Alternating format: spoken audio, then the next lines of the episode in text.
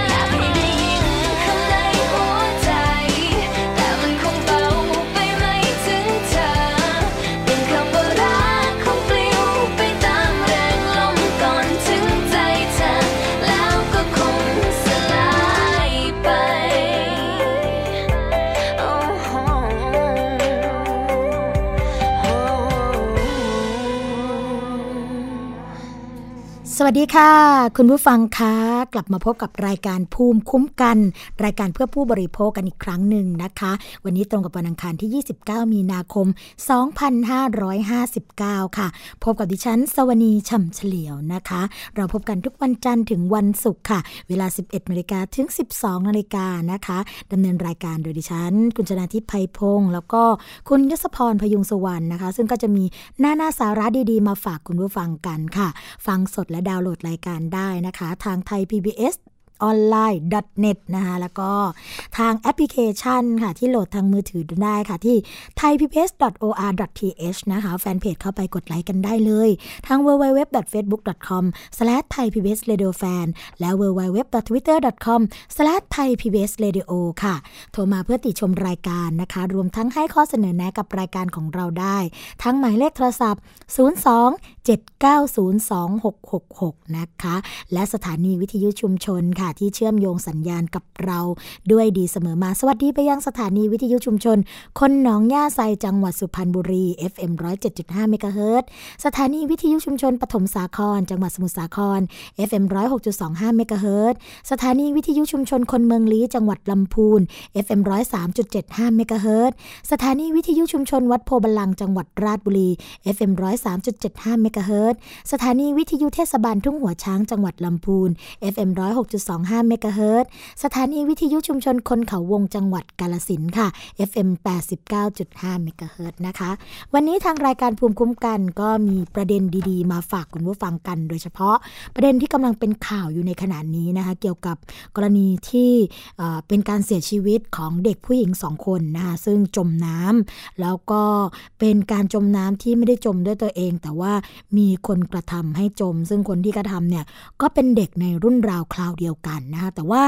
เรื่องนี้เนี่ยไม่ได้จบลงแค่การที่เด็กผู้หญิงสองคนจมน้ำแต่ว่าสามารถที่จะเชื่อมโยงไปเป็นกรณีศึกษาได้ เกี่ยวกับเรื่องของกฎหมายก็ดี เกี่ยวกับเรื่องของความรุนแรงในเด็กก็ดีนะคะ หรือว่าเรื่องของการดูแลของผู้ปกครองด้วย ซึ่งวันนี้เราจะมาพูดคุยค่ะ กับอาจารย์ประจวบผลิตผลการพิมพ์นะคะ ซึ่งท่านเป็นฝ่ายสื่อสารสาธารณะของ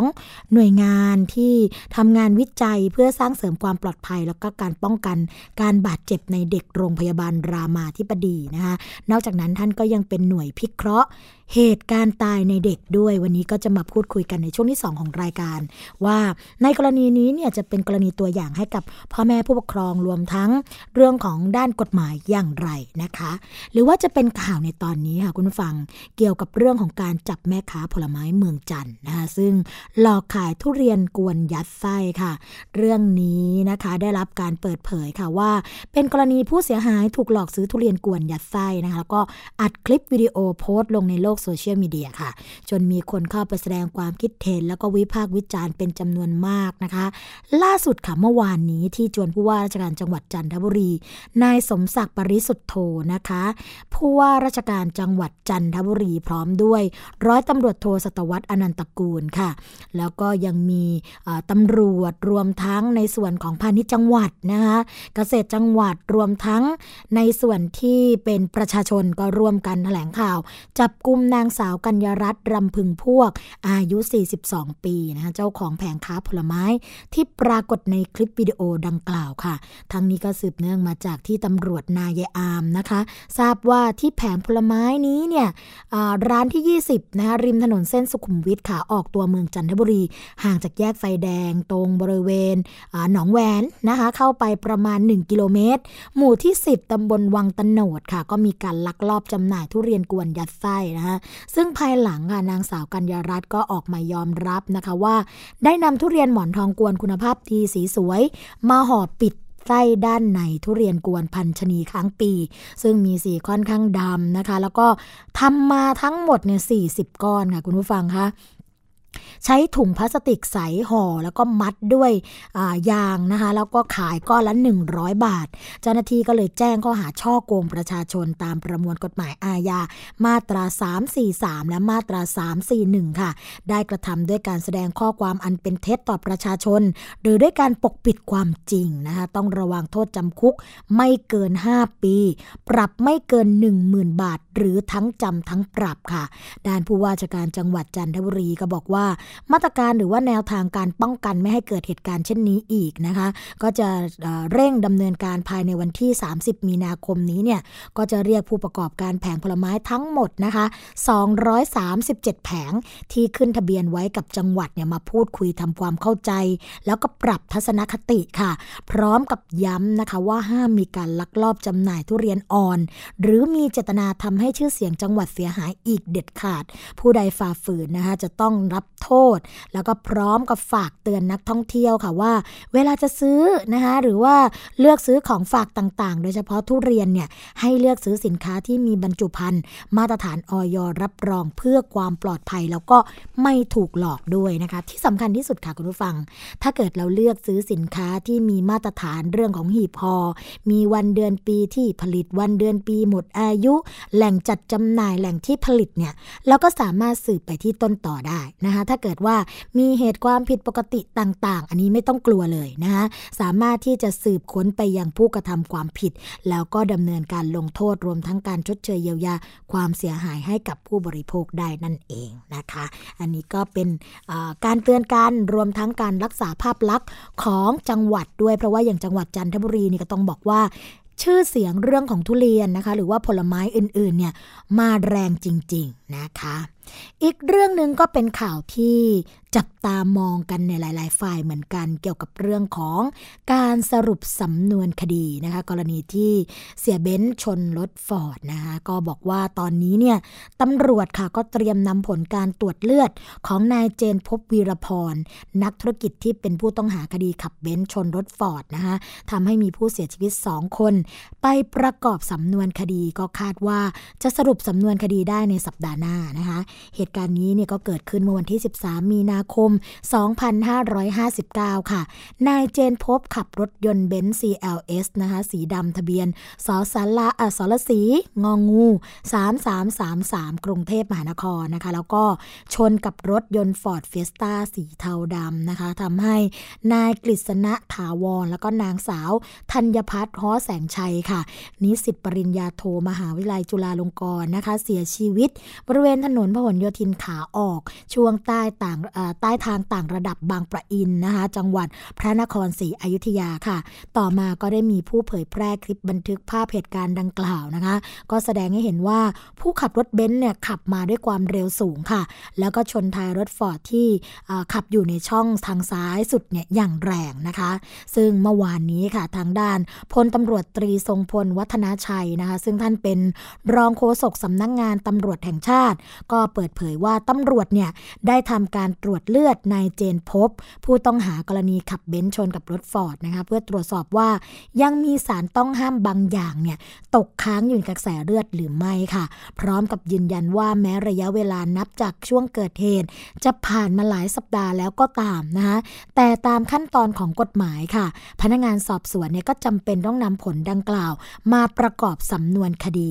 ส่วนผลการตรวจสอบทางด้านนิติวิทยาศาสตร์นะคะเรื่องของความเร็วของรถยนต์ขณะเกิดเหตุ ก็คาดว่าจะทราบผลเร็วๆนี้ค่ะคุณผู้ฟัง แล้วก็เชื่อว่าจะสามารถสรุปสำนวนได้ในอาทิตย์หน้านะคะ ส่วนคดีของนายวรยุทธ์อยู่วิทยาค่ะ ทายาทเครื่องดื่มกระทิงแดงนะคะ ซึ่งขับรถชนกับสายตรวจสถานีตำรวจ นครบาลทองหล่อเสียชีวิต เมื่อปี 2555 นั้นค่ะ รองโฆษกสำนักงงานตำรวจแห่งชาติก็ยืนยันค่ะว่าตำรวจเนี่ยไม่ได้บกพร่องในการทำคดีแต่อย่างใดนะคะ แต่ก็ยอมรับว่าข้อหาขับรถเร็วเกินกว่ากฎหมายกำหนดนั้นเนี่ยหมดอายุความไปแล้ว แต่ข้อหาดังกล่าวก็เป็นเพียงข้อหาย่อยค่ะ ไม่ส่งผลกระทบต่อรูปคดีแต่อย่างใด เพราะว่าการฟ้องร้องเนี่ยในข้อหาหลักก็คือ ขับรถโดยประมาทเป็นเหตุให้ผู้อื่นถึงแก่ความตาย ซึ่งตำรวจเนี่ยได้สั่งฟ้องไปเรียบร้อยแล้วนะคะขณะนี้ขั้นตอนก็อยู่ที่พนักงานอายการค่ะ ซึ่งผู้ต้องหาเนี่ยก็ประกันตัวออกมาสู้คดีนะคะโดยตำรวจก็ได้ทำหนังสือรายงานผลการสอบสวนเพิ่มเติม ถึงพนักงานอายการไปแล้วด้วย กรณีนัดนำตัวผู้ต้องหาสั่งส่งฟ้องคดีนะคะตำรวจก็มีหน้าที่นำนายวรยุทธ์เนี่ย ไปสั่งฟ้องคดีต่อศาลซึ่งคดีนี้มีอายุความถึง 15 ปีด้วยกันค่ะ คุณผู้ฟังคะด้านนายวรยุทธ์นะคะ ขับรถชนตำรวจเกิดขึ้นเวลาประมาณตี5 40 นาที ของเมื่อวันที่ 3 กันยายน 2555 ที่ปากซอยสุขุมวิท 47 แขวงคลองตันเหนือนะคะ เขตวัฒนา โดยรถยนต์ที่นายวรยุทธ์ขับมาเนี่ยก็ได้ชนกับรถมอเตอร์ไซค์ของดาบตำรวจ วิเชียนกลั่นประเสริฐค่ะ นะคะก็อายุ 47 ปีทำให้ดาบตำรวจวิเชียนเสียชีวิต ในชุดเครื่องแบบตำรวจ โดยรถยนต์ก็ได้ลากร่างของเขาไปไกลถึง 200 เมตรด้วยกันนะคะ เรื่องนี้เนี่ยก็คงต้องติดตามกันค่ะว่า กฎหมายของเราจะมีการ แยกหรือไม่นะคะ ระหว่างการขับรถอันตราย แล้วก็ขับรถโดยประมาทจากข้อเสนอของศูนย์วิชาการเพื่อความปลอดภัยทางถนนนะคะหรือว่า สวปทที่มีการเสนอไปหลังจากที่มีกรณีที่เป็นรถเบนซ์ชนกับรถฟอร์ดนะคะว่า บางครั้งเนี่ยกฎหมายของเมืองไทยค่ะคุณผู้ฟัง ก็ยังแยกไม่ออกนะคะ หมายถึงว่ายังไม่มีการแยกกันอย่างชัดเจน ระหว่างการขับรถอันตรายหวาดเสียว แล้วก็ขับรถโดยประมาท เพราะว่าเวลามีอุบัติเหตุเกิดิดขึ้นแต่ละครั้งมีผู้เสียชีวิต ก็จะตีความออกไปในคดีนะคะ ว่าเป็นการขับรถโดยประมาทเป็นเหตุให้ผู้อื่นถึงแก่ความตาย แล้วก็มีโทษเพียงแค่เล็กน้อยเท่านั้น แต่ถ้าเกิดว่าเป็นต่างประเทศคุณหมอธนพงษ์จินวงศ์นะคะ ซึ่งท่านเป็นผู้จัดการของศูนย์วิชาการเพื่อความปลอดภัยทางถนนก็เล่าให้เราฟังค่ะว่า ถ้าเป็นต่างประเทศเนี่ยก็จะมีโทษที่ร้ายแรงกว่า เช่น เรื่องของการยึด ใบขับขี่นะคะไม่ให้ขับรถอีกต่อไป หรือว่าการลงโทษเรื่องของการจำคุก เรื่องของการชดเชยเยียวยาความเสียหาย หรือว่าจะเป็นโทษที่หนักขึ้นกว่าเดิมนะคะอันนี้ก็ต้องรอดูค่ะว่าเมืองไทยของเราเนี่ยจะมีมาตรการอย่างนี้ได้หรือไม่อย่างไรนะคะ อีกประเด็นหนึ่งค่ะคุณผู้ฟังคะเป็นเรื่องที่เราก็ติดตามอีกเหมือนกันนะคะ เพราะว่าตอนนี้เนี่ยมีหลายเรื่องหลายกระแสทีเดียว ที่เกี่ยวข้องกับผู้บริโภคนะคะ อย่างเรื่องนี้เนี่ยก็เป็นเรื่องการประมูลคลื่น 900 เมกะเฮิรตค่ะ ตอนนี้นะคะทางประธานของกทคก็ออกมาย้ำแล้วค่ะว่า มีความโปร่งใสอย่างแน่นอนค่ะ ก็หลังจากที่ทางด้านพันเอกดรเศรษฐพงศ์มาริสุวรรณนะคะรองประธานกรรมการกิจการกระจายเสียง กิจการโทรทัศน์และกิจการโทรคมนาคมแห่งชาติค่ะ ในฐานะประธานกรรมการกิจการโทรคมนาคมนะหรือว่าประธานของกทคก็บอกว่า ตามที่นายสุรพงศ์โตวิชัยเอ่อโตวิจัยชัยกุลนะคะอดีตรองนายกรัฐมนตรีค่ะ ออกมาให้ข่าวว่ารัฐมนตรีที่กำกับดูแล กสทช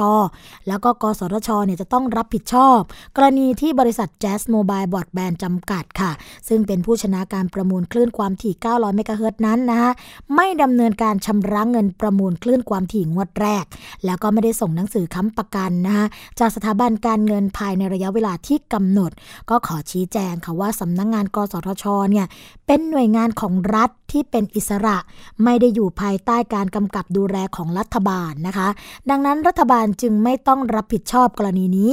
โดย กสทชเนี่ยเป็นหน่วยงานที่ต้องรายงานตรงต่อวุฒิสภาค่ะ หรือว่าสภานิติบัญญัติแห่งชาติ ก็ทำหน้าที่แทนวุฒิสภาในปัจจุบันนะคะคุณผู้ฟัง ส่วนการประมูลคลื่นความถี่ดังกล่าวค่ะ กสทช ก็ได้ประกาศกฎเกณฑ์เงื่อนไข ในการประมูลไว้แล้ว โดยผู้ที่เสนอราคาให้กับรัฐสูงสุด จะเป็นผู้ที่ชนะการประมูลนะคะแล้วก็มีระยะเวลาของใบอนุญาตถึง 15 ปี ภายใต้เงื่อนไขค่ะ หากผู้ที่ชนะการประมูล ไม่นำเงินมาชำระแก่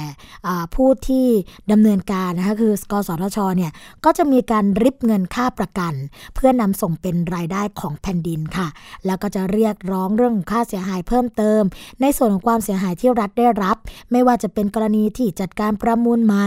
ได้เงินค่าประมูลต่ำกว่าที่จะต้องเรียกร้อง ส่วนต่างก็ขึ้นอยู่กับความเสียหาย หรือว่าค่าเสียโอกาสนะคะ ซึ่งในกรณีที่ประชาชนหรือประเทศชาติเนี่ยได้ใช้งานคลื่นความถี่ช้าลง แล้วก็จะมีการตรวจสอบข้อกฎหมายอื่น ๆ ที่เกี่ยวข้องนะคะ มีกฎหมายอะไรบ้าง ก็เช่น กฎหมายว่าด้วยเรื่องระเบียบพัสดุแห่งชาตินะคะโดยที่ตอนนี้เนี่ยทางสำนักงงาน กสทช ค่ะ คุณผู้ฟัง ก็ได้มีการแต่งตั้งผู้ทรงคุณวุฒิต่าง ๆ นะคะ เป็นคณะทำงานเพื่อมาตรวจสอบ โดยมีอธิบดีอายการสำนักงงานคดีปราบปราม การทุจริตของพันสำนักงงานในการสูงสุดนะคะเป็นประธานคณะทำงานค่ะ แล้วก็มีผู้แทนจากกระทรวงการคลังสำนักงงานคณะกรรมการกฤษฎีกาสำนักงงานคณะกรรมการกำกับหลักทรัพย์ และตลาดหลักทรัพย์นะคะอันนี้ก็มาเป็นคณะทำงานด้วย เพื่อที่จะทำงานให้แล้วเสร็จภายใน 30 วันค่ะ นอกจากนี้นะคะก็ยังกำหนดวันที่จะเคาะราคาประมูล คาดว่าจะประมูลภายในเดือนมิถุนายน 2559 นะคะทางด้านนางสาวสุพิญญากลางนรงค่ะ ก็สทช ก็กล่าวถึงกรณีของคณะกรรมการกิจการโทรคมนาคมนะคะหรือว่ากทคเนี่ยตั้งคณะกรรมการตรวจสอบบริษัทแจ๊สโมบายจำกัด ที่ไม่ชำระเงินประมูลคลื่น 900 เมกะเฮิรตซ์ก็มองว่าเป็นเรื่องที่เหมาะสมค่ะ ที่มีการตั้งคณะทำงานขึ้นมาตรวจสอบ แต่ส่วนตัวก็มองว่าช่องโมโนนะคะที่เป็นของบริษัท Mono Broadcasting เนี่ยก็ได้ประมูลใบอนุญาตทีวีดิจิตอลมาก่อนหน้า แล้วก็เป็นคนละนิติบุคคลกับ Jas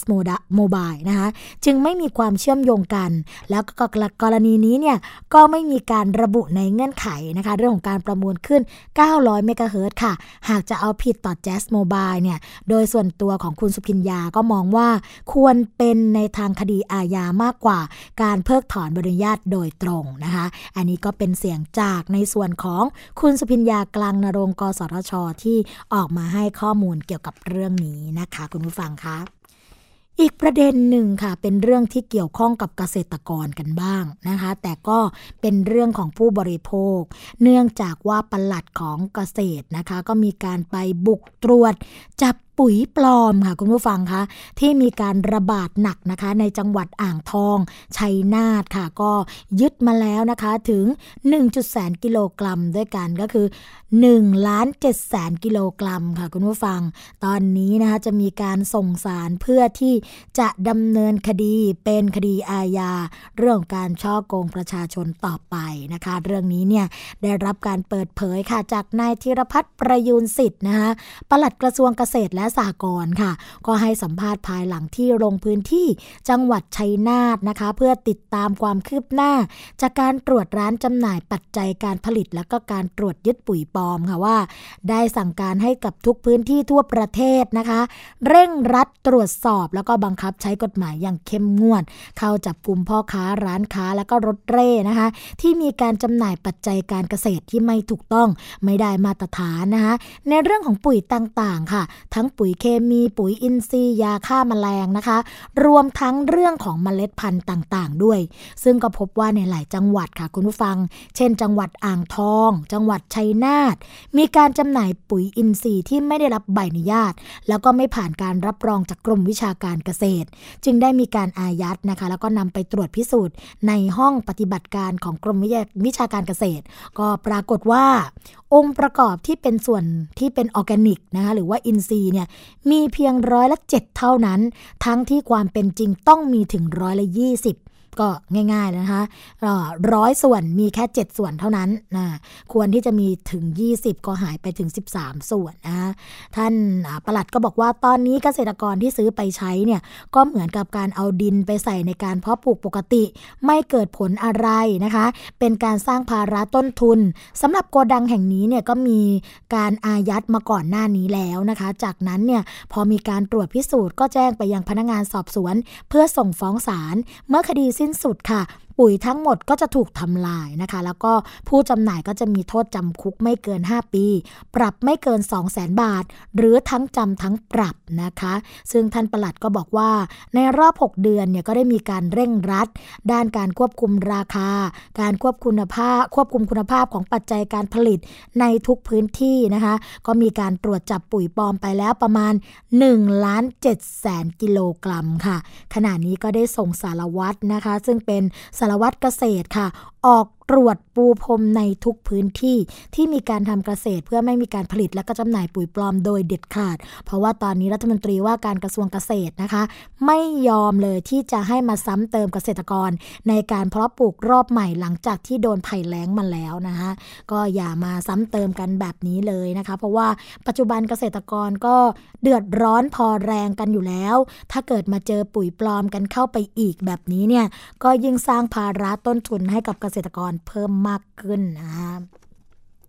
ส่วนอีกประเด็นหนึ่งค่ะ คุณผู้ฟังคะ ตอนนี้นะคะในส่วนของคดีที่เกิดขึ้นที่จังหวัดนครศรีธรรมราชค่ะ ก็มีการดำเนินการแล้วนะคะ แล้วก็ศาลอุทธรณ์เนี่ยก็มีการสั่งบริษัทค่ะ ให้รับรถคืนพร้อมกับชดเเชยหลังมีปัญหาที่ไม่ตรงตามโฆษณานะคะเรื่องนี้จะเป็นอย่างไร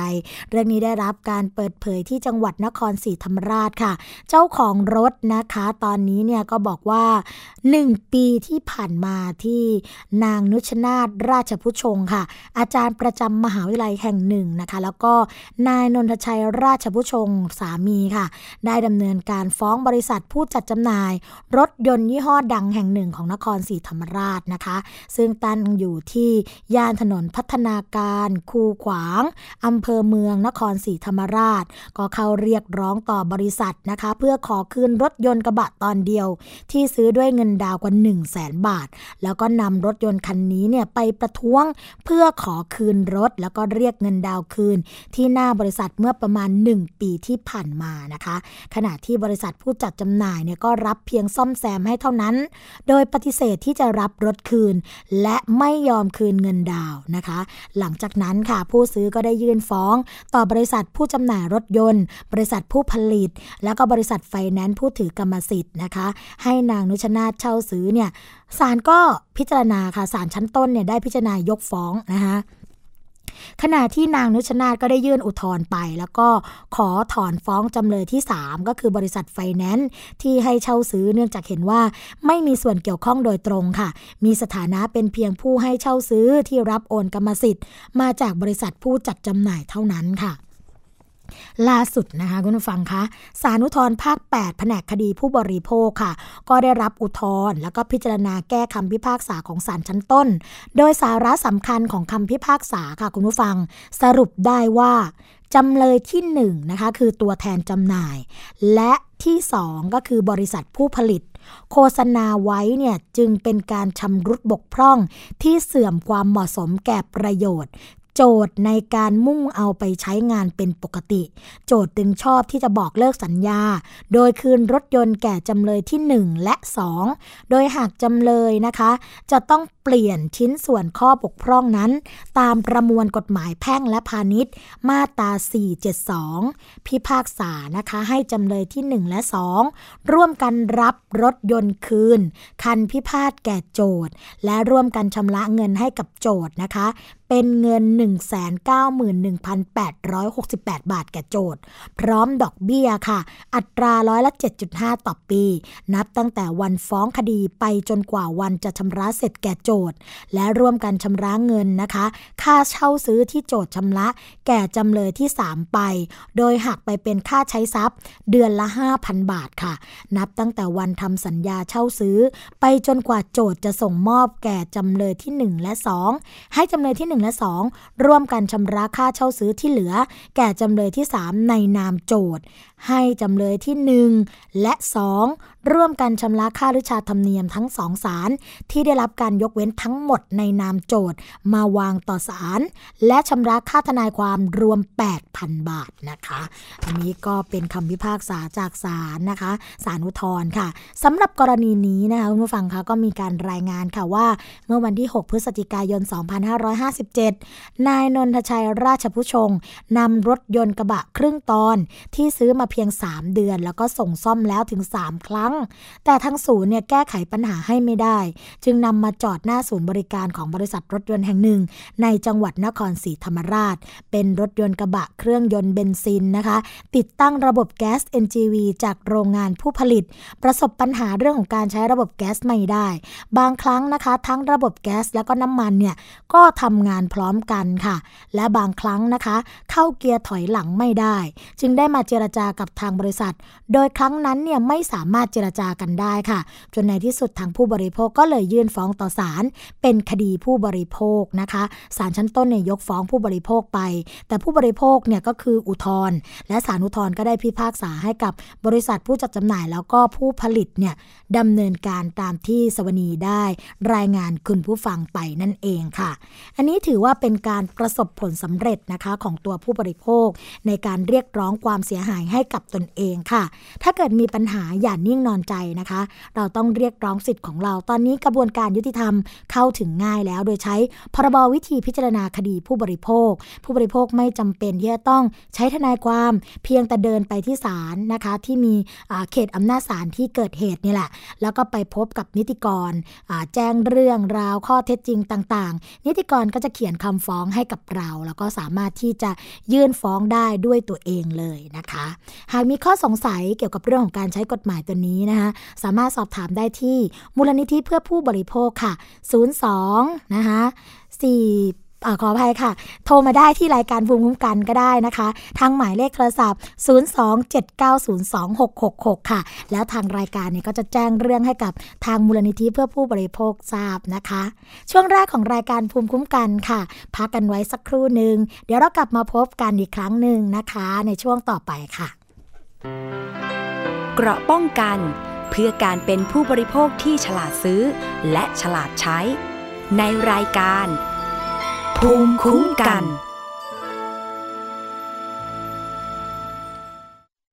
ไทย PBS TV สร้างแรงบันดาลใจ ให้คุณรอบรู้ข่าวผ่านเชิงชั้น การวิเคราะห์ในเชิงลึก ผลประโยชน์ทางเศรษฐกิจ สะท้อนความโปร่งใส ให้สังคมได้รับรู้ความจริง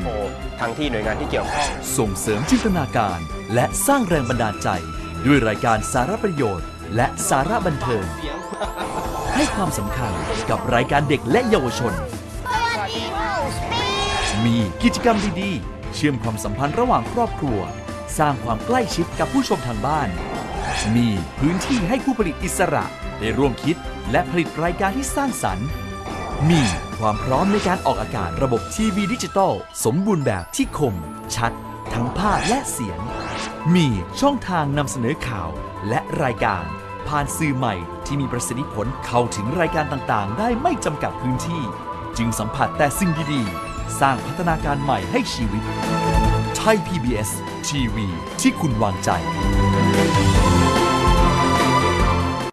คุณเชื่อหรือไม่ ครีมหน้าใสขาวเร่งกระปุกเดียวเอาอยู่ 3 วันเห็นผล กาแฟลดความอ้วนเร่งด่วน 7 วันลดลง 10 กิโล ผลิตภัณฑ์เสริมอาหารผิวขาววิ่งเปล่งประกายออร่าภายในหนึ่งสัปดาห์ ถ้าคุณเชื่อ คุณกำลังตกเป็นเหยื่อโฆษณาโอ้อวดเกินจริง อยากสวยอย่าเสี่ยงอย่าหลงเชื่อคำโฆษณา ผลิตภัณฑ์สุขภาพโอ้อวดเกินจริง อยากสวยแบบไม่เสี่ยง ค้นหาความจริงที่ถูกต้องได้ที่ www.oy.com หรือ Oy Smart Application ด้วยความปรารถนาดีจากสำนักงานคณะกรรมการอาหารและยากระทรวงสาธารณสุข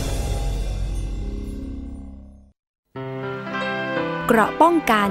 เพื่อการเป็นผู้บริโภคที่ฉลาดซื้อ และฉลาดใช้ ในรายการ ภูมิคุ้มกัน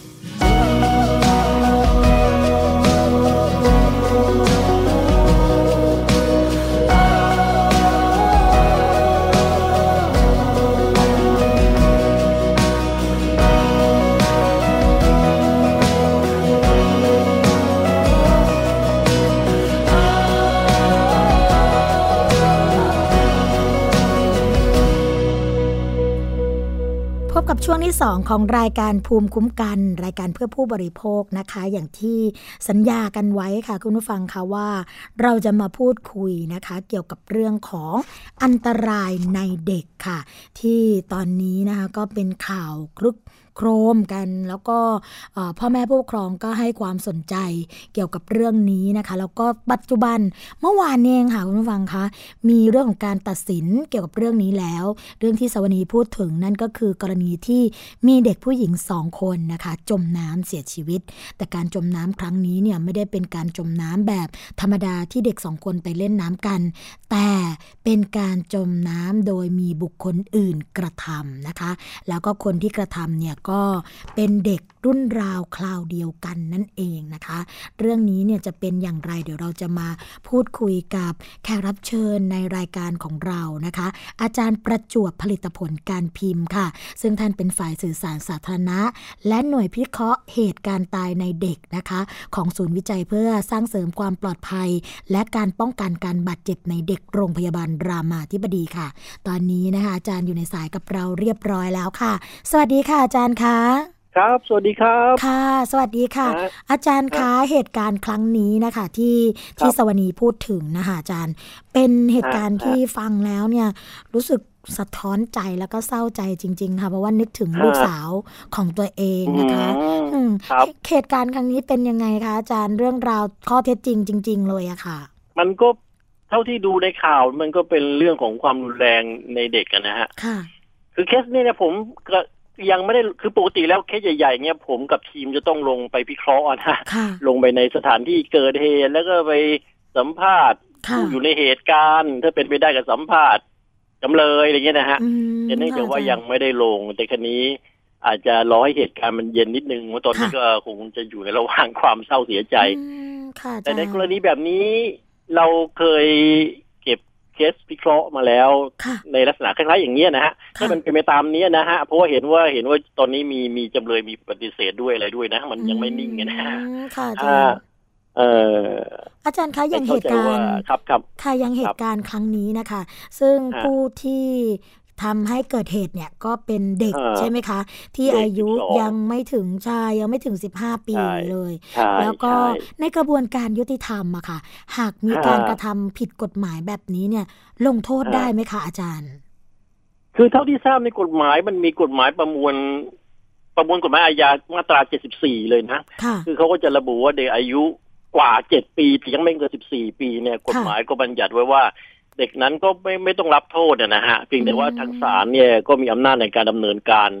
ในบางอย่าง ซึ่งค่ะอาจจะเป็นในทางเยียวยาหรือในทางภาคทันนะครับ อันนี้ก็ต้องขึ้นอยู่กับศาลวินิจฉัยนะครับอืมแต่ส่วนมากก็จะลงเอยที่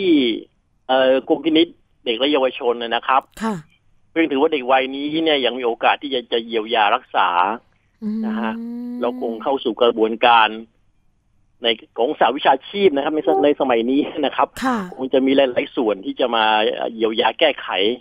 อ่าแต่ทางที่ดีผมคิดว่านี่มันน่าจะเป็นกรณีศึกษานะฮะอย่าให้ค่ะอย่าให้เงียบไปหมายถึงกรณีเอาอันเนี้ยมาศึกษาเพื่อเป็นอุทาหรณ์เพื่อค่ะป้องกันอาจารย์แก้ไขในรายต่อๆไป ซึ่งทางบ้านเราเนี่ยพูดตรงๆว่าอย่างอย่างละเลยตรงนี้อยู่ ไม่ได้เป็นอืมเคสตัดดี้ส่วนมากก็จะประเภทชุเอ่อผ่านเลยไปอย่างนี้นะฮะค่ะเราจะตกใจกันชั่วคราวแล้วเราก็ผ่านเลยไป แล้วมันได้เอาดึงขึ้นมามาแก้ไขปรับปรุงเปลี่ยนแปลงอะไร น้อยฮะน้อยมากนะฮะ แล้วมันก็จะเกิดเหตุซ้ำอีก ค่ะอ่าอาจารย์คะเห็นอาจารย์บอกว่า เคยมีเหตุการณ์ลักษณะแบบนี้หรือว่า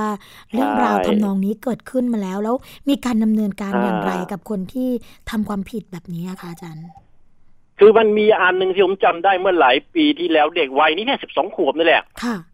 คือคือเนื่องจาก เคสเนี่ยผมยังไม่ได้ลงไปลึกไงฮะ แต่เคสนั้นเนี่ยมันจะมีประวัติการรักษาด้วยอืมคือเด็กเนี่ยจะเป็นสมาธิสั้นนะครับค่ะและกันนี้ก็ไม่ได้การรับการรักษาเยียวยาที่ถูกต้องแล้วก็ถูกปล่อยปละละเลยค่ะจนเด็กพัฒนาการในทางที่แย่ลง จนอืมทางจิตแพทย์ก็บอกว่าพัฒนาการมาเป็น conduction disorder เนี่ย อันนี้หมายถึงว่าเด็กก็จะมีความเกเกเรก้าวร้าวนะครับ ค่ะคือในต่างประเทศเนี่ยโทษนะครับ ในต่างประเทศเนี่ยเขาถือว่าปล่อยไว้ไม่ได้เลยต้องรักษา เพราะว่าโอ้มันมีแนวโน้มเป็นฆาตกรเลยฆาตกรโอ้ต่อเนื่องอะนะฮะค่ะอาจารย์อ่ารายนั้นของบ้านเราเนี่ยผมพบความบกพร่องของการเยียวยาคือว่าทางทางผู้เลี้ยงดูเองเนี่ยเขาไม่ได้เอาใจใส่อะนะฮะแทนที่จะเด็กเนี่ยจะต้องกินยาทุกวันนะในในรายนั้นนะในรายนั้นนะฮะอ่าในกรณีอย่างเนี้ยในรายนั้นที่ป่วยเป็นอาการลักษณะแบบเนี้ยต้องกินยาเวลาสองเม็ด โรงเรียนเนี่ยเขาก็ส่งไปอยู่ในห้องที่เด็กพิเศษนะครับ ซึ่งเด็กค่ะพิเศษในบ้านเราเนี่ยมันมีหลายๆอ่าหลายๆเอ่ออาการนะนะฮะแต่ก็จับปนๆกันนะครับจับปนๆอยู่ปนๆกันแต่เด็กลักษณะแบบนี้จะซนมากเกเรมากก้าวร้าวมากค่ะนะครับอาจารย์อืมอ่าอาจจะเกิดจากหลายๆอย่างนะอาจจะเกิดจากปัจจัยทางชีวภาพ ร่วมกับการเลี้ยงดูปนๆกันไปนะครับอ่าไม่ไม่ได้ ไม่ได้หนุนช่วยให้เขาดีขึ้นนะฮะกลับแย่ลง แล้วในขณะเดียวกันอ่าทางฝ่ายพ่อแม่เองนอกจากเอ้ยไม่ผู้ปกครองนะพ่อแม่เขาไม่สุดเขาไม่มีนะหลายๆนั้นนะฮะอืมไม่ได้พาไปรักษาให้ตรงเวลานะครับ แล้วก็ไม่ได้ดูแลเรื่องให้กินยานะครับอืมและทางฝ่ายโรงเรียนเองก็ไม่ได้จริงจังว่าอะวันนี้รู้สึกกินยามาหรือเปล่าทำไมซนเหลือเกินแกล้งเพื่อนรุนแรงถ้ากินยาก็จะสงบลงครูก็รู้แต่ครูก็ไม่ได้ จริงจังนักนะครับ แล้วขอโทษทีทางฝ่ายผู้รักษาเองเนี่ยก็ไม่ได้ตามนะฮะ เอ้าทำไมขาดยาขาดยามาหกเดือนรายนี้ขาดยาหกเดือนไม่ได้ จะต้องตามมันไม่มีอย่างนี้ไงฮะอืมันไม่มีอย่างนี้อะเด็กขาดยาไปหกเดือนเนี่ยแล้วสุดท้ายก็ไปฆ่าเด็กคนหนึ่งเสียชีวิตโอ้ค่ะอ่าเด็กสิบสองขวบเนี่ยเขาก็ไม่ค่อยปกติอยู่แล้วเนี่ยเขาก็พาเด็กอายุสี่ขวบไปเล่น ซึ่งเหตุเนี้ยมันเกิดขึ้นในกลางเมืองเคยเป็นข่าวใหญ่มาแล้วค่ะนะฮะ อ่าอุ้มเอ่อหมายถึงว่าสะพายหลังอะไรนั้นขี่หลังเนี่ยไปเล่นกันนะฮะเด็กก็ไม่ได้ตั้งใจจะฆ่าหรอกเพียงแต่ว่าเด็กเขาไม่สามารถควบคุมตัวเองได้ค่ะอยากจะชวนเข้าไปเอ่อที่สาเอ่อสระน้ำสาธารณะที่ทุกวันนี้เป็นห้างใหญ่ห้างโตไปแล้วแหละนะฮะตอนนั้นยังเป็นบ่อขุดอยู่ก็มีการบังคับให้ไปว่ายน้ำกับเขาเด็กเจ้าสี่ขวบมันไม่อยากจะว่ายเด็กคนนั้นก็ควบคุมอารมณ์ตัวโมโทสะตัวเองไม่ได้อื้อหือก็เลย ทะเลาะกันแล้วก็จับโยนทิ้งน้ำเสียชีวิต แล้วก็ให้เขาตายไปต่อหน้าต่อตาเลยไม่ช่วยไม่อะไรเลยกลับเลยนะฮะอ่าเด็กคนนี้มีประวัติก็คือชอบจุดก่อนหน้านั้น ชาวบ้านชุมชนเนี่ยไม่ได้ช่วยกันเนี่ยฮะเขารู้อยู่แล้วเด็กคนนี้เนี่ย ชอบเอ่อเผาโน่นเผานี่อะไรประจำอะนะฮะ แล้วก็จับเอ่อลูกหมาลูกแมวเนี่ยมากรีดท้องเล่นนะนะ อ่า อันนี้เราอันนี้จากการที่ว่าเราได้นำเราเราเราเราได้เราได้ค่ะฝึกฝนหลายๆอย่างอะนะฮะอืมอ่าไม่ได้มีการเยียวยาที่จริงจังอะนะครับอืมครับโอ้โหเออแล้วก็เคสอันนี้เนี่ย ควรจะเป็นเคสกรณีศึกษาที่สังคมควรจะรับรู้ว่า มีต้นสายปลายเหตุอย่างไรนะครับในการแก้ไขอย่างไรนะครับค่ะแต่เราก็ปล่อยทิ้งไว้มันก็ดังบิวชั่วคราว แล้วก็หายไปกับสายลมแล้วก็เกิดขึ้นอีก เออนะฮะมันเป็นอย่างนี้เสมอไม่ว่าจะเป็นเหตุ ฆาตกรรมหรือเหตุอุบัติเหตุในบ้านเราเนี่ยค่ะมันจะเป็นแค่ เราจะชั่ววูบแล้วเดี๋ยวก็หายไปโดยไม่เอาตัวเนี่ยค่ะอาจารย์มาเป็นบทเรียนนะครับ ครับอื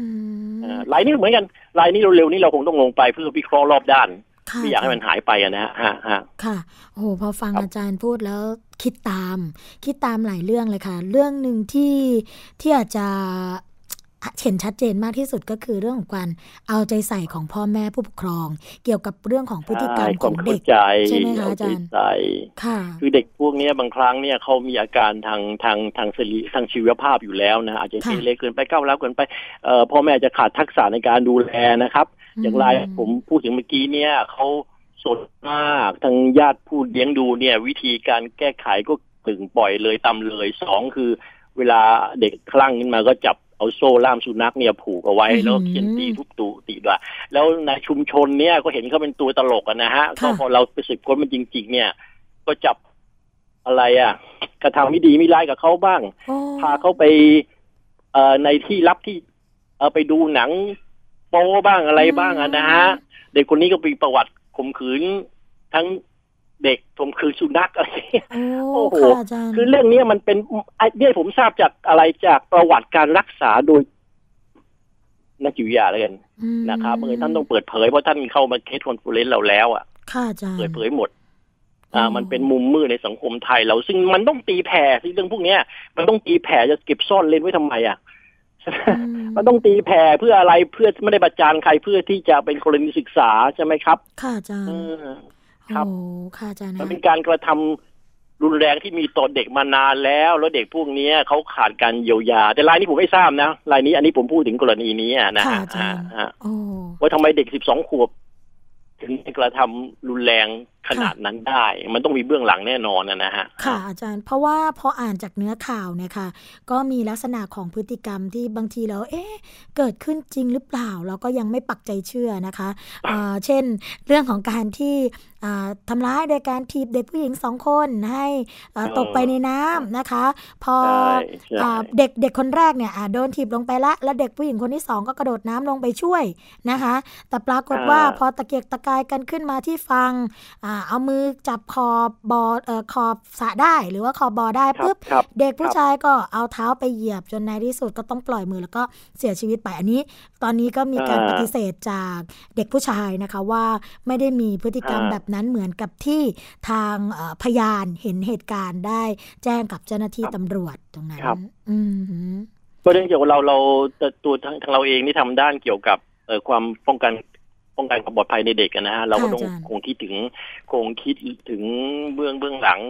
ในเรื่องนี้นะฮะค่ะอ่าบุคลิกเด็กยังไงถูกเลี้ยงดูมาอย่างไรมเพื่อเป็นกรณีศึกษานะฮะค่ะอาเพื่อจาเป็นรย์กรณีศึกษาว่าเราจะมีการเยียวยาเด็กอย่างไร เรามีการดูแลเด็กอย่างไร ตั้งแต่แรกไม่ให้มันเกิดอย่างนี้เกิดขึ้นอีกค่ะนะครับหรือแม้แต่กรณีเด็กผู้สูญเสียเนี่ย เราก็ต้องดูแลเขาเหมือนกัน ว่าเขาเล่นกับใครอะไรยังไงอยู่ตรงไหนบ้างอะนะครับค่ะ นะฮะเพราะว่าเราอืมเพราะว่าเด็กเด็กประมาณห้าถึงเก้าถึงสิบอะไรเนี่ยมักจะเอ่อตัวเลขการเสียชีวิตค่อนข้างสูงเหมือนกันบางทีพ่อแม่คิดว่าเด็กโตแล้วก็ปล่อยไปค่ะอ่าโอ้หลาย ๆ ครั้งเนี่ยเขามีปัญหากันมาก่อนนี้วันนี้เนื่องจากว่าไม่ไม่ได้เล่าให้พ่อแม่ฟังกันนะฮะอาจจะหรือบางทีเล่าแล้วพ่อแม่อาจจะไม่ได้คิดว่ามันเป็นเรื่องซีเรียสอะไรนะครับ แล้วก็อืมกระทั่งเกิดเหตุนะครับค่ะ อาจารย์คะเหตุการณ์แบบนี้ในเมืองไทยของเราอะค่ะ ที่เป็นเรื่องของการเด็กทำร้ายกันเอง หรือว่าเด็กก่อเหตุอืมลักษณะแบบนี้มีเยอะไหมคะอาจารย์ ตอนนี้เยอะครับตอนนี้อืมตัวเลขขึ้นถึง 20เปอร์เซ็นต์นะฮะเด็กที่ตายเพราะถูกเพราะถูกทารุณกรรมนะทั้งโอ้ทั้งเด็กถูกทารุณทั้งฆ่ากันเองเนี่ยค่ะคือตอนนี้อะ เมืองไทยเราเนี่ย เด็กตายเพราะโรคภัยโรคนะ เด็กตายเพราะโรคเนี่ยน้อยลงครับค่ะอาเยจาอะรย์แล้วเด็กตายเพราะอุบัติเหตุก็ลดลงเหมือนกันนะอืมอ่าลดลงนะอุบัติเหตุลดลงเหมือนกันบางตัวเลขน้อยบางตัวเลขมาก แต่ที่พุ่งสูงขึ้นคือใช้คือเด็กถูกกระทำทารุณไงฮะอืไม่ว่าจะเป็นการทำกันเองทารุณเองหรือ หรือหรือทำทารุณโดยผู้ใหญ่นะค่ะแต่แต่หนักไปทางทำเป็นทารุณกันเองเอ่อฆ่ากันเองนะโทษทีนะครับ ความรุนแรงเนี่ยมันพุ่งขึ้นถึง 20เปอร์เซ็นต์นะนะฮะค่ะในขณะที่เด็กศูนย์ถึงสี่ขวบจมน้ำเสียชีวิตลดลงถึง 46เปอร์เซ็นต์ค่ะอืมนะโอ้ยก็วิก็สื่อช่วยกันนะสื่อช่วยๆกันเออช่วยกันให้ความรู้นะฮะทำให้ตัวเลขของการเสียชีวิตจากอุบัติเหตุเด็กเนี่ยน้อยลงค่ะดังนั้น ก็ขอบคุณมากที่สนใจเรื่องนี้นะฮะเรื่องค่ะเกี่ยวกับอาจารย์ความรุนแรงของเด็กเนี่ยอ่าต้องช่วยกันจริง ๆ ด้วยฮะโอ้ฮะสนใจมาก ๆ เลยค่ะอาจารย์ เพราะว่าพอโอ้โหทางสวนีอ่านข่าวปุ๊บเนี่ย ก็เห็นว่าจริง ๆ น่าจะมีเบื้องลึกเบื้องหลังหรือว่าน่าจะมีใช่ถูกต้องประเด็นอะไรที่อาจจะตามเจาะลึกเข้าไปเกี่ยวกับนั่นดิเรื่องนี้นะคะ เออเด็กป่วยไหมมีประวัติการรักษาไหมแล้วเขาถูกเลี้ยงดูมาอย่างไรนะครับค่ะอาจารย์แล้วการระวังในของชุมชนนะชุมชนเอ่อต้องต้องผมต้องลงไปดูนะฮะค่ะชุมชนลักษณะนี้น่าจะมีความใกล้ชิดกันนะคงได้คำตอบดีๆ ที่เป็นประโยชน์หลายค่ะๆอย่างนะครับค่ะครับอาจารย์อยากจะฝากอะไรกับคุณผู้ฟังที่ฟังรายการภูมิคุ้มกันของเราในขณะนี้ไหมคะอาจารย์มันก็คือส่วนหนึ่งส่วนหนึ่งก็ดีใจที่เวลานี้สังคมให้ความสนใจกับความปลอดภัยของเด็กอะนะครับ อันนี้ค่ะคือส่วนที่ดี ซึ่งให้ความสนใจนั้นเนี่ย ขอให้แบบว่าคิดถึงคำถาม แล้วก็พยายามหาคำตอบกัน และพยายามช่วยกันอย่าให้มันลอยไปกับสายลมนะครับค่ะอ่าพยายามคิดว่าเรื่องนี้มันเกิดขึ้นจากอะไรเราควรแก้ปัญหาอย่างไรนะครับ เอาเอาเอาวิกฤตเป็นโอกาสนะครับเอ่ออย่าแบบว่าเอ่อเหมือนกับว่าเกิดอารมณ์เดือดดาลอย่างเดียวอะนะฮะค่ะเราในนี้เข้าใจอยู่เข้าใจอยู่แต่อย่าให้มันเออเพียงแต่ว่าโกรธหรือนิ่งเฉยอย่างเงี้ยนะ มันค่ะอาจจะไม่ได้ประโยชน์อะไรนะครับเอาสิ่งเนี้ยมา เป็นบทเรียนอุทาหรณ์นะครับ เพื่อที่จะมาช่วยกันค้นคว้าหาคำตอบว่าจะแก้ไขอย่างไรดีนะฮะ เด็กๆเราอะนะฮะค่ะอาจารย์คะโอ้วันนี้รายการภูมิคุ้มกันของเรานะคะ ต้องขอกราบขอบพระคุณค่ะ ท่านอาจารย์ประจวบผลิตผลการครับพิมพ์ครับนะคะ ซึ่งอาจารย์ก็ทำงานในฝ่ายสื่อสารสาธารณะแล้วก็หน่วยวิเคราะห์สาเหตุการตายในเด็กอยู่แล้ว ซึ่งก็ตรงกับตรงนี้อยู่เลย แล้วก็ศูนย์วิจัยเพื่อการสร้างเสริมความปลอดภัย และการป้องกันการบาดเจ็บในเด็กของโรงพยาบาลรามาธิบดี ก็ทำเกี่ยวกับเรื่องนี้มาอย่างต่อเนื่องนะคะแล้วก็ทางรายการภูมิคุ้มกันค่ะ หวังว่าเราคงได้มีโอกาสได้พูดคุยเกี่ยวกับเรื่องของนี้เอ่อเรื่องนี้แบบนี้ลักษณะของการเกิดอันตรายในเด็กแบบนี้เพื่อหาทางออกร่วมกันในครั้งต่อไปนะคะ อาจารย์ ครับค่ะครับขอบพระยินดีครับคุณค่ะ ขอบคุณครับขอบคุณครับค่ะทุกท่านสวัสดีค่ะขอบณรับสวัสดีครับ ค่ะก็เป็นเรื่องที่ไม่มีใครอยากจะให้เกิดขึ้นนะคะ เป็นเรื่องที่เราจะต้องป้องกัน แก้ไขปัญหาในสิ่งที่จะอาจจะเกิดในอนาคตค่ะ นั่นก็คือเรื่องของการเอาใจใส่ดูแลของพ่อแม่ผู้ปกครองนั่นเองค่ะ มาถึงช่วงสุดท้ายของรายการภูมิคุ้มกันกันแล้วนะคะ เราพบกันทุกวันจันทร์ถึงวันศุกร์ค่ะ เวลา 11นาฬิกาถึง 12นาฬิกานะคะ พบกับดิฉัน สวนีชำเฉลียวได้ค่ะ ฟังและดาวน์โหลดรายการได้ทางเว www.thaipbsonline.net และแอปพลิเคชันนะคะทาง thaipbs.or.th ค่ะ อย่าลืมนะคะสำหรับสถานีวิทยุที่เชื่อมโยงสัญญาณกับเราค่ะ เราก็ยังคงแจกนิตยสารฉลาดซื้อ สื่อเพื่อผู้บริโภคให้ฟรี ทุกๆ เดือนเดือนละหนึ่งเล่มนะคะ โดยที่ไม่มีค่าใช้จ่ายใด ๆ ทั้งสิ้น คุณผู้ฟังก็สามารถที่จะนำข้อมูลไปเผยแพร่ให้กับผู้บริโภคต่อไปได้ค่ะ เรากลับมาพบกันอีกครั้งหนึ่งนะคะ ในวันพรุ่งนี้ค่ะสำหรับวันนี้สวัสดีและรายการภูมิคุ้มกันต้องขอลาไปก่อน สวัสดีค่ะ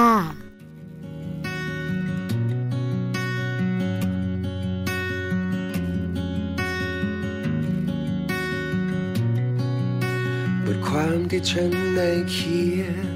มาจากบทเรียนที่เธอเคยเรียน ว่าจาที่ฉันเอ่ยไป ว่าจากอารมณ์ที่เธอผ่านเจอเพียงการเดินทางเพียงหนึ่งสัปดาห์หนึ่งเดือนหนึ่งปีมันมีความหมายทำให้เติบโตเรียนรู้เข้าใจได้มากกว่า การเดินเท้าฉันและเธอคือการเรียนรู้ การเรียนรู้ของเราสองคนคือความเข้าใจ เธอเข้าใจและฉันเข้าใจก็ทำให้เรามั่นใจ การเดินทางของฉันและเธอคือการเรียนรู้ การเรียนรู้ของเราสองคนคือความเข้าใจ เธอเข้าใจและฉันเข้าใจก็ทำให้เรามั่นใจ ในสิ่งนั้น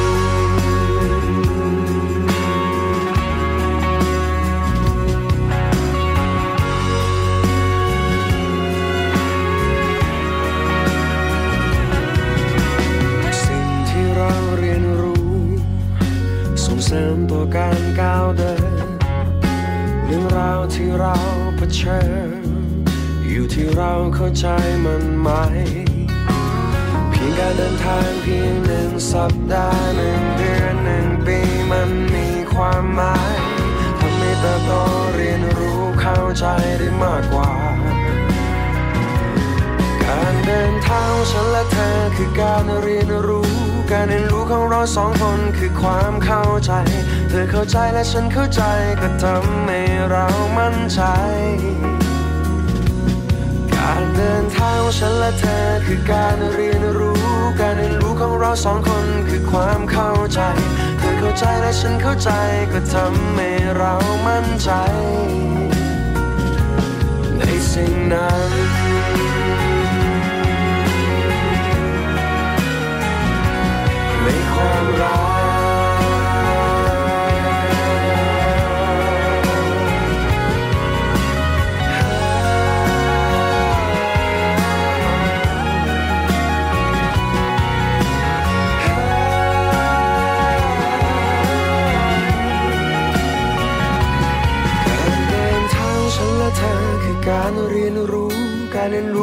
สองคนคือความเข้าใจ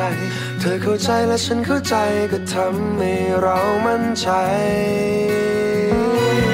การเดินเท้าฉันและเธอคือการเรียนรู้ การเรียนรู้ของเราสองคนคือความเข้าใจ เธอเข้าใจและฉันเข้าใจก็ทำให้เรามั่นใจ